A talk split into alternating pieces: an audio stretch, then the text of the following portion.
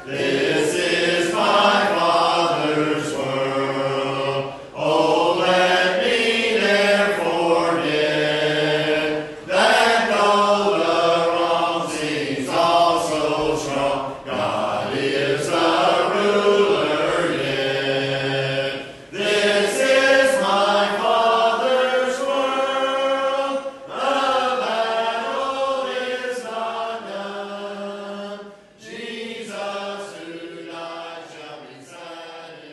Talk about the topic of speaking in tongues that we started last Sunday.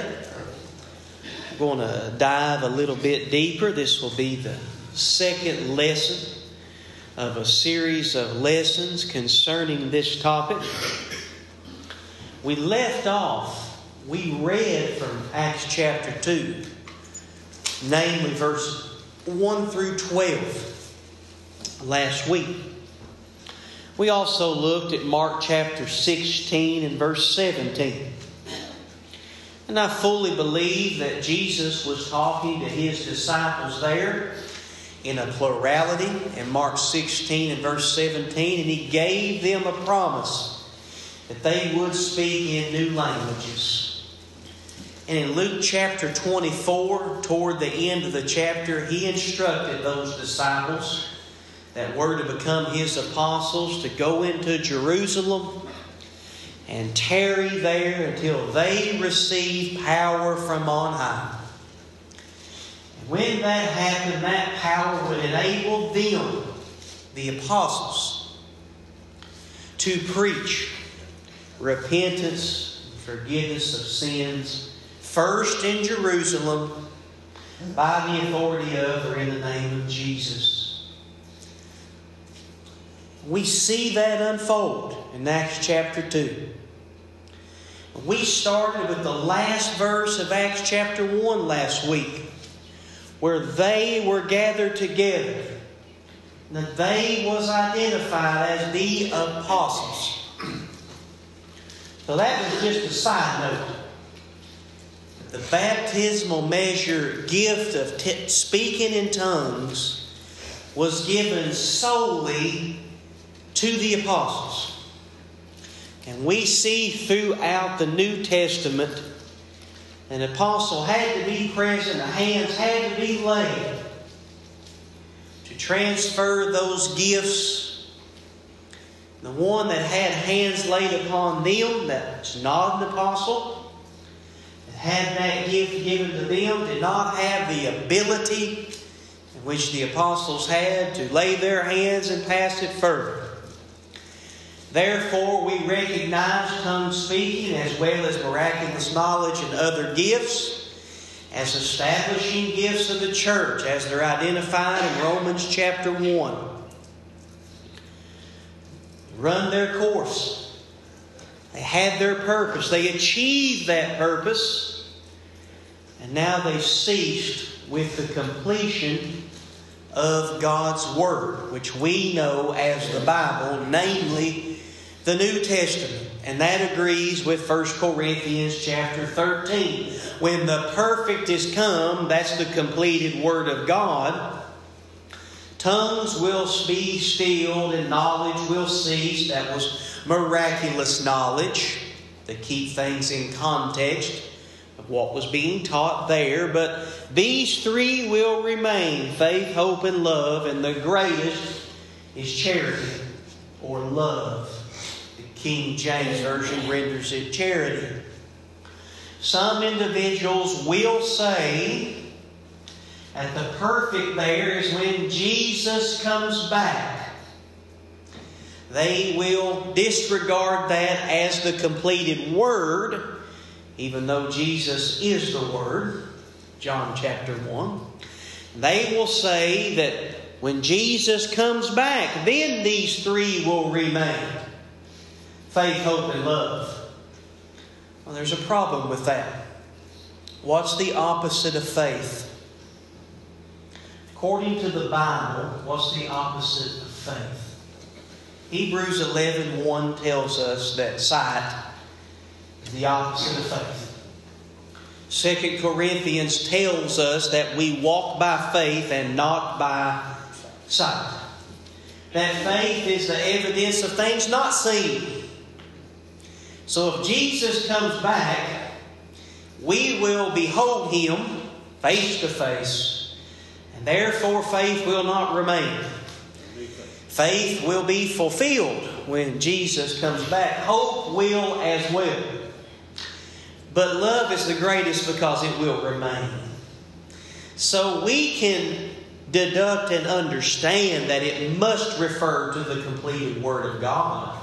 For faith in that Word to remain, hope of the heavenly home to remain, and love to carry on even now and further through eternity.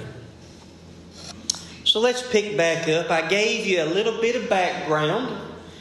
And I'm going to quote to you from a Pentecostal individual himself in a writing that is well known to our friends that practice this belief, Mister Paul Begett. He wrote a book. In the first page of the book, he identified the charismatic belief on speaking in tongues.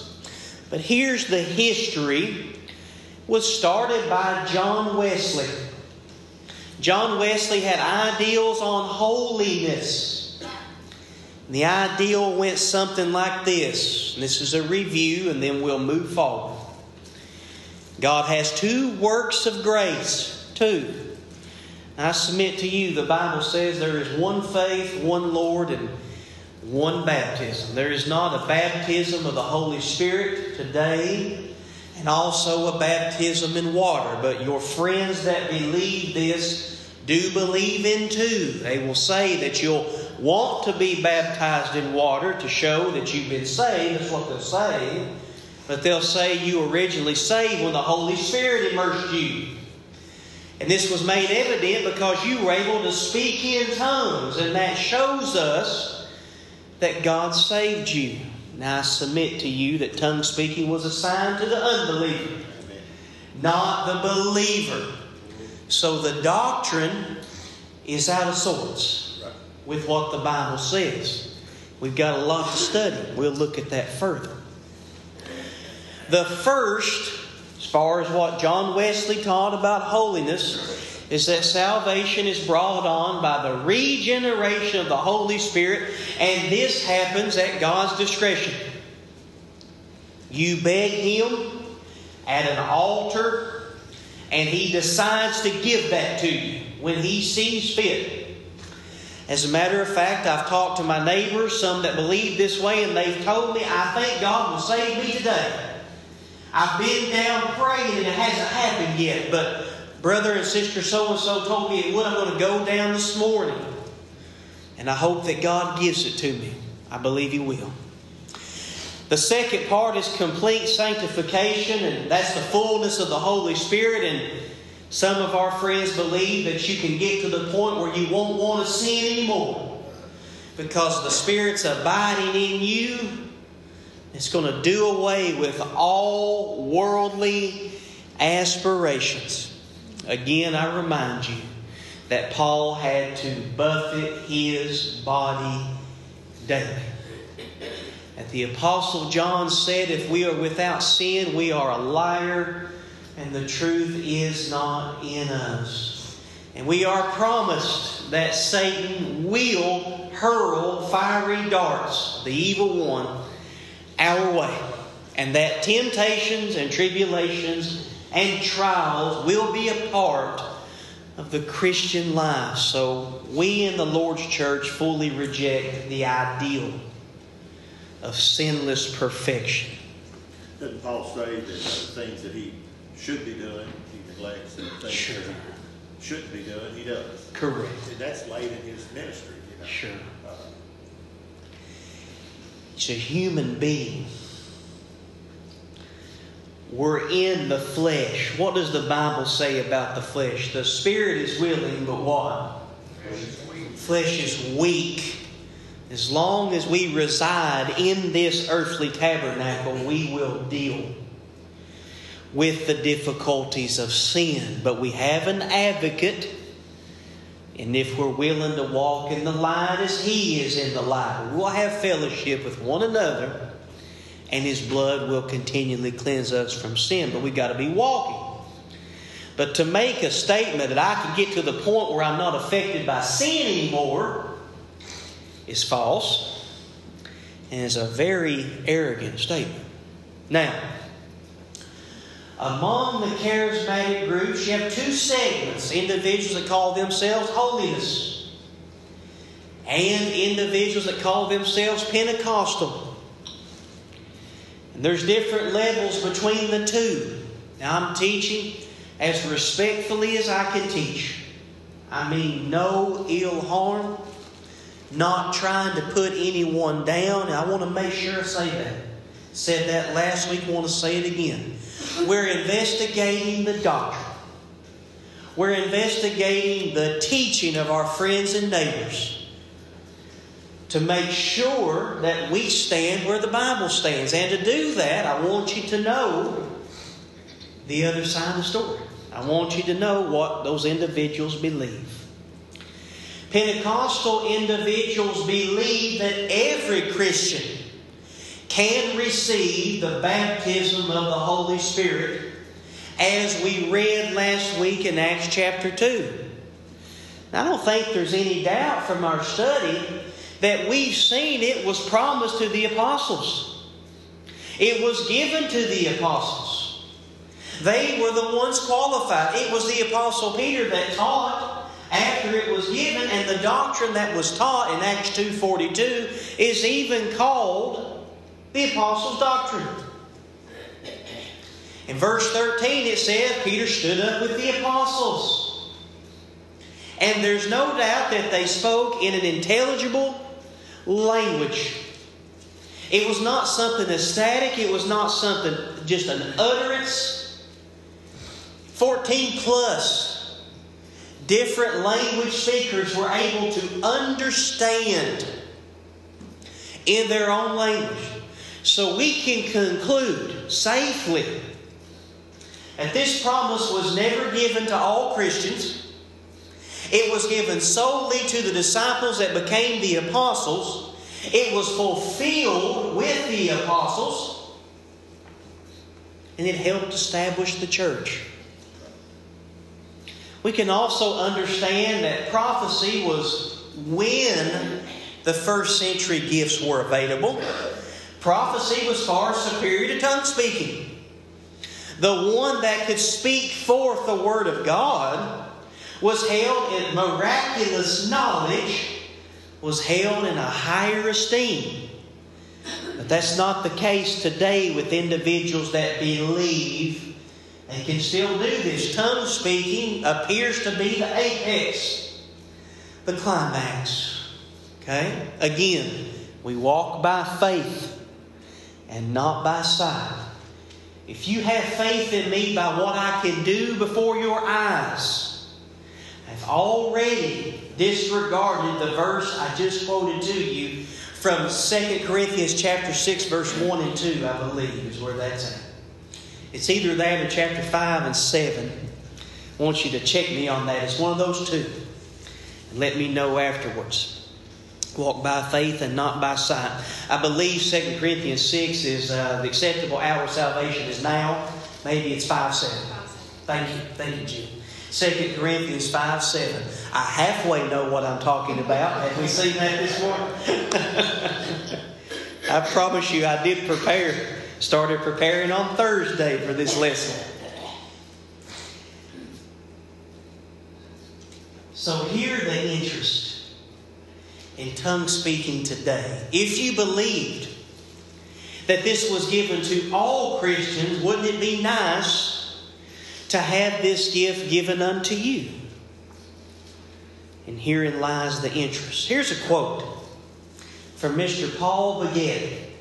In his writing, Why Speak in Tongues, which is a defense.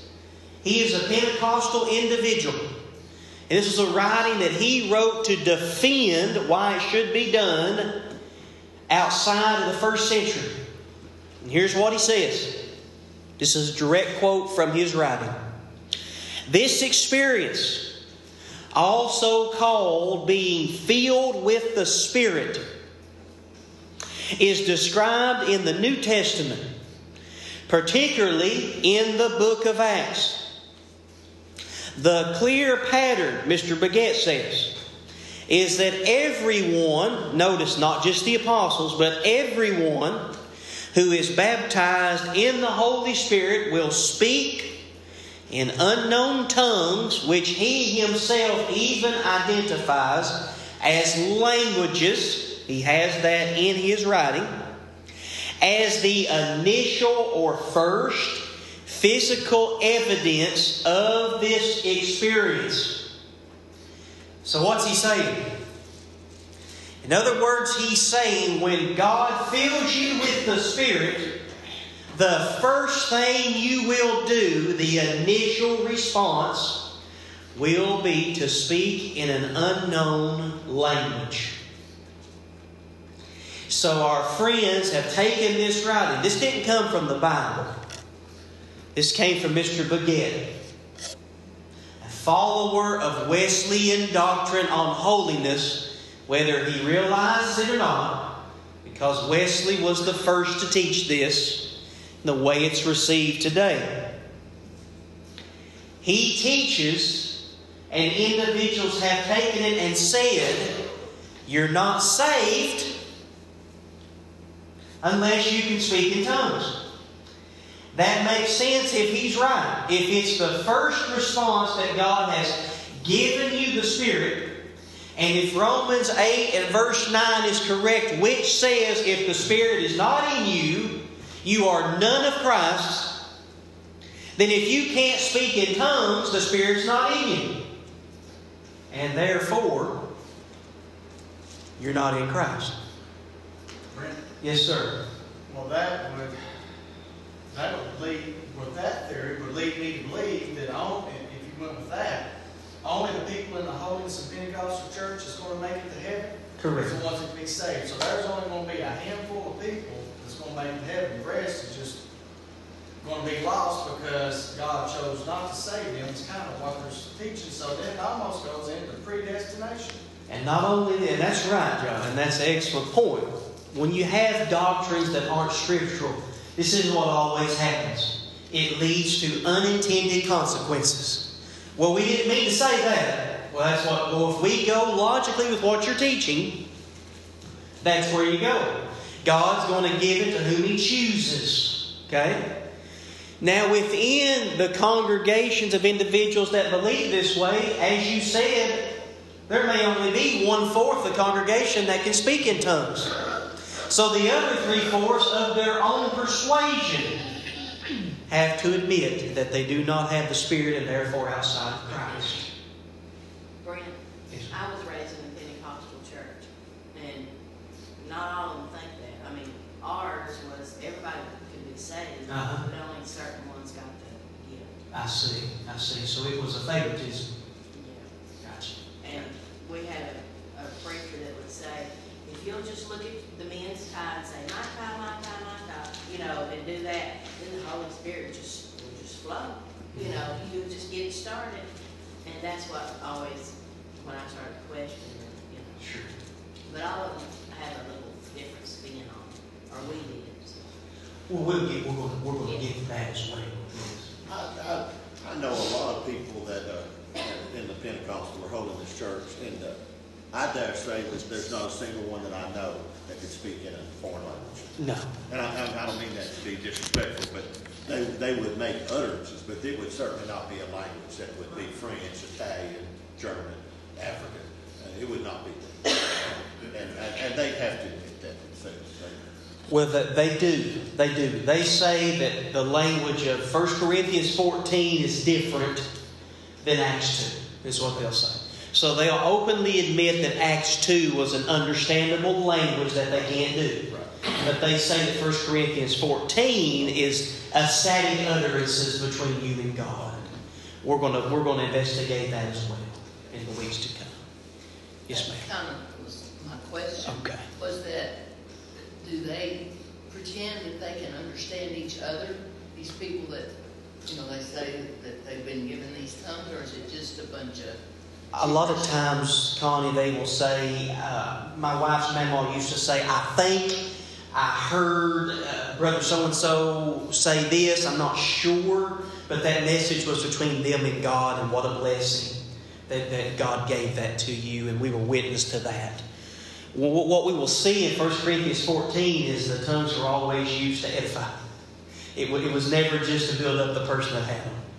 So I don't want to get ahead of myself, but we'll see that everything that's done today does not match up in either of the Bible teachings of Acts two or First Corinthians fourteen. I will pray with the Spirit and I will pray with the understanding. That's the whole argument.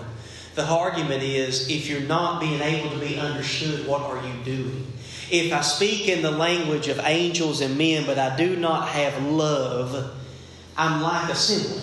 I have no understanding. Angels spoke clearly. May, may I, may I, I want to share that with you.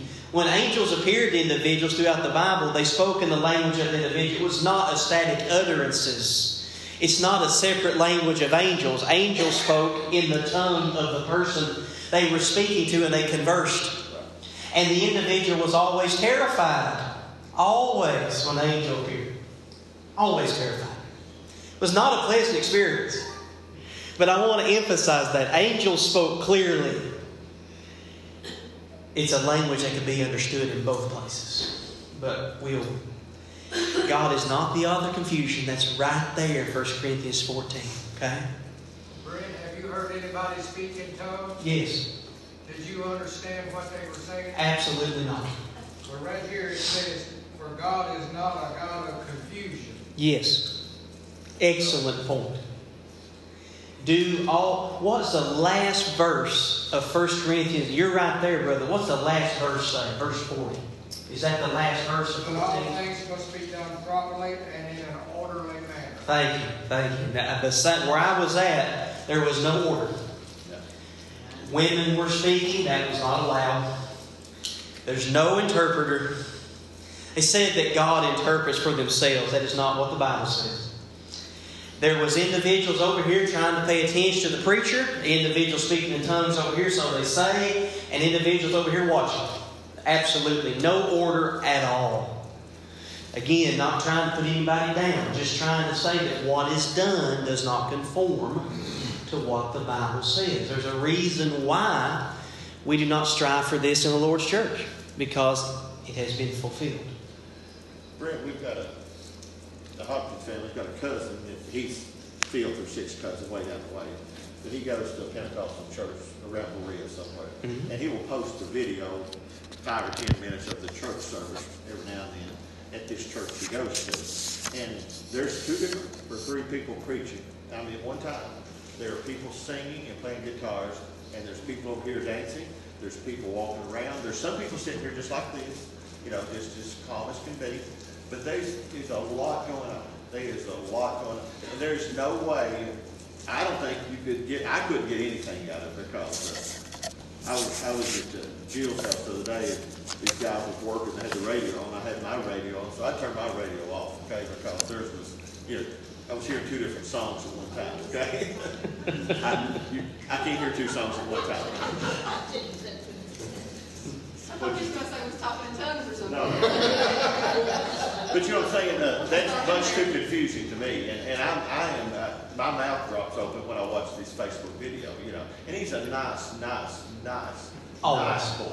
Always. He is a wonderful boy, and uh, but he just is emphatically involved in this, and uh, it's. Uh, Josh and I were just discussing before Bible study, and he asked me if it was it's just emotion, is emotion, emotional spirits.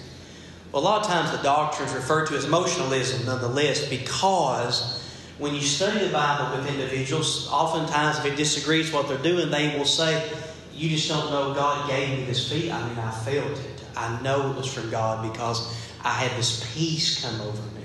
That's always a defense that's given when it doesn't line up with God's Word. Henceforth, you have something called emotionalism, where emotion is superior to what the Bible says. But, I shared with Josh, I wasn't raised in the charismatic congregation, but if I were, or if I was, excuse me, and uh, I had been taught by individuals that I love and respected all my life that this is what you need to be doing, And I was brought up that way. This is what God wants you to do.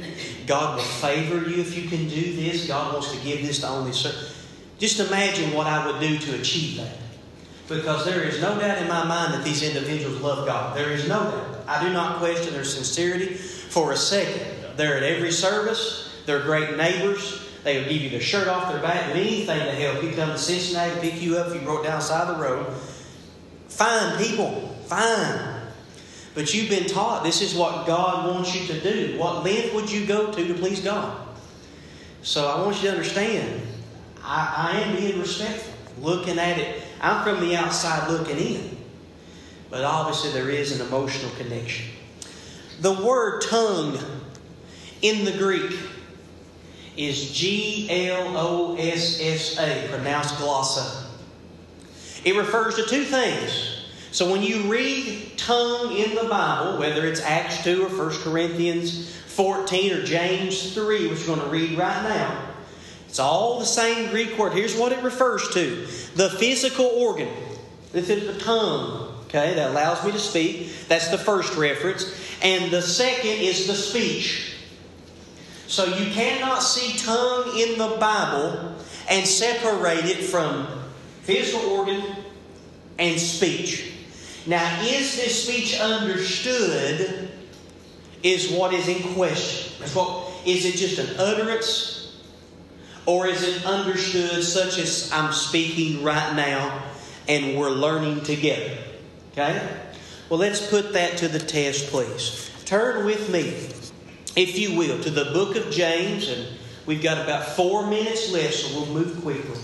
To the book of James, chapter three, and let's read the first, or let's read uh, five verses together. Actually, be six, I guess, counting uh, verse five. James chapter three, verses five through ten, uses this Greek word a lot, glossa, which means physical organ, and also means language or speech produced by the physical organ. In the way of review, in the King James Version, italicized is the word unknown in First Corinthians fourteen. That was added by the translators. And it's not in the original text. It just says tongue. It just says this word. Every King James Version you have, if you'll go to First Corinthians fourteen, the word unknown will be italicized. That's because it's letting you know that was placed in there for your reading experience. That was not in the original manuscript. Just the word tongue. That's why we're not investigating the word unknown. It's not there. That's added by translators. Doesn't change the meaning at all when you understand what the word tongue means. It's a language that's not native to me. That's what it means. Spanish is an unknown tongue to Brother Baker. I don't understand Spanish. I took classes. I can speak a little, but if you brought me down to Mexico and put me out in Tijuana, I'd be in trouble. Because I can't converse with the natives. I have to be immersed in that language and learn it. Okay, it's unknown to me. French, Japanese, Mongolian, all unknown to me. Okay? Let's read. James three, starting in verse five. Even so, the tongue is a little member, but it boasts great things. Behold how great a matter a little fire kindleth. And the tongue is a fire. This is all the Greek word glossa. Same word that's in First Corinthians fourteen. Same word that was in Acts two. What does it mean here as well? A world of iniquity. So is the tongue among our members, that it defiles the whole body.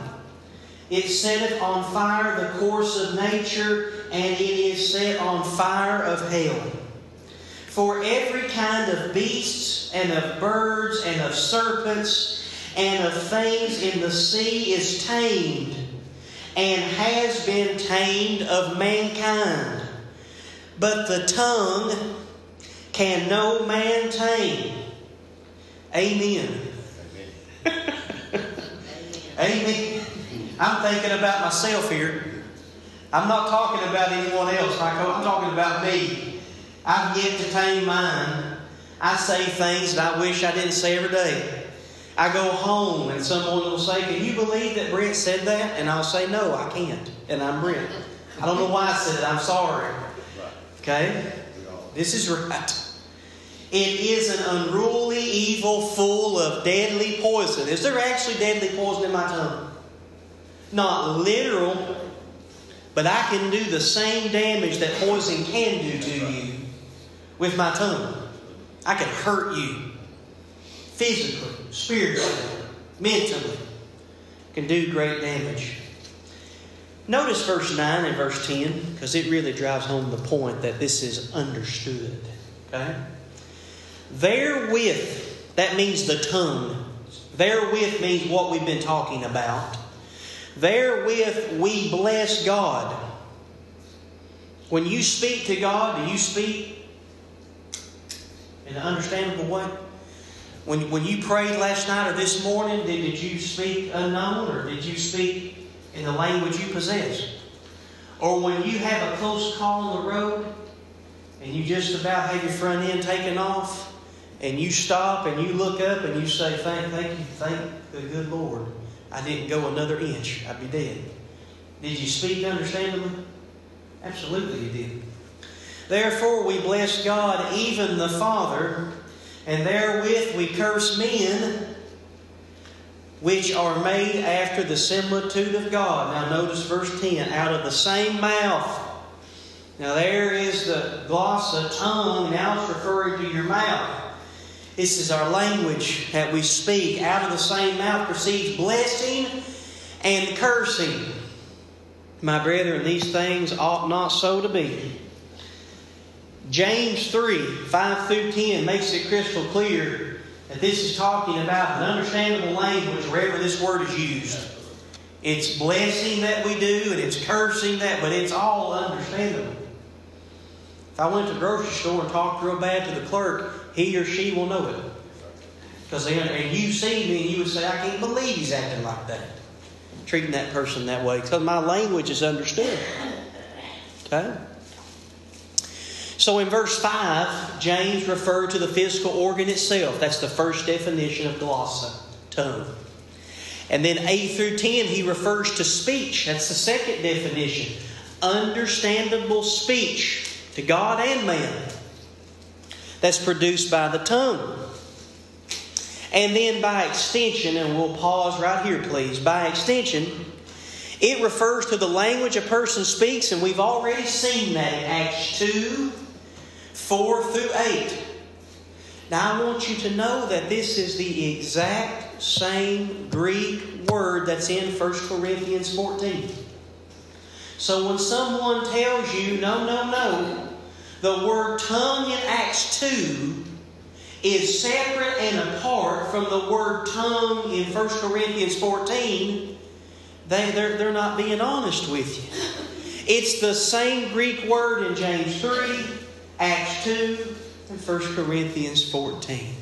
And it always refers to the tongue and the speech understanding produced by that organ in all three instances. Acts two, First Corinthians fourteen, and James three. So before we go into First Corinthians, I want to establish that that's the same Greek word. I want to let you expel that from your mind that, oh, well, Acts two and First Corinthians fourteen are different. They're not. It's the exact same word for tongue. Understood in Acts two, understood in James three, not understood in First Corinthians. God is not the author of confusion. Just Brother Leland said, understood there as well. Okay. Any question or comment before we dismiss? Thank you for your kind attention and look forward to being with you in the worship service. Thank you, Daniel.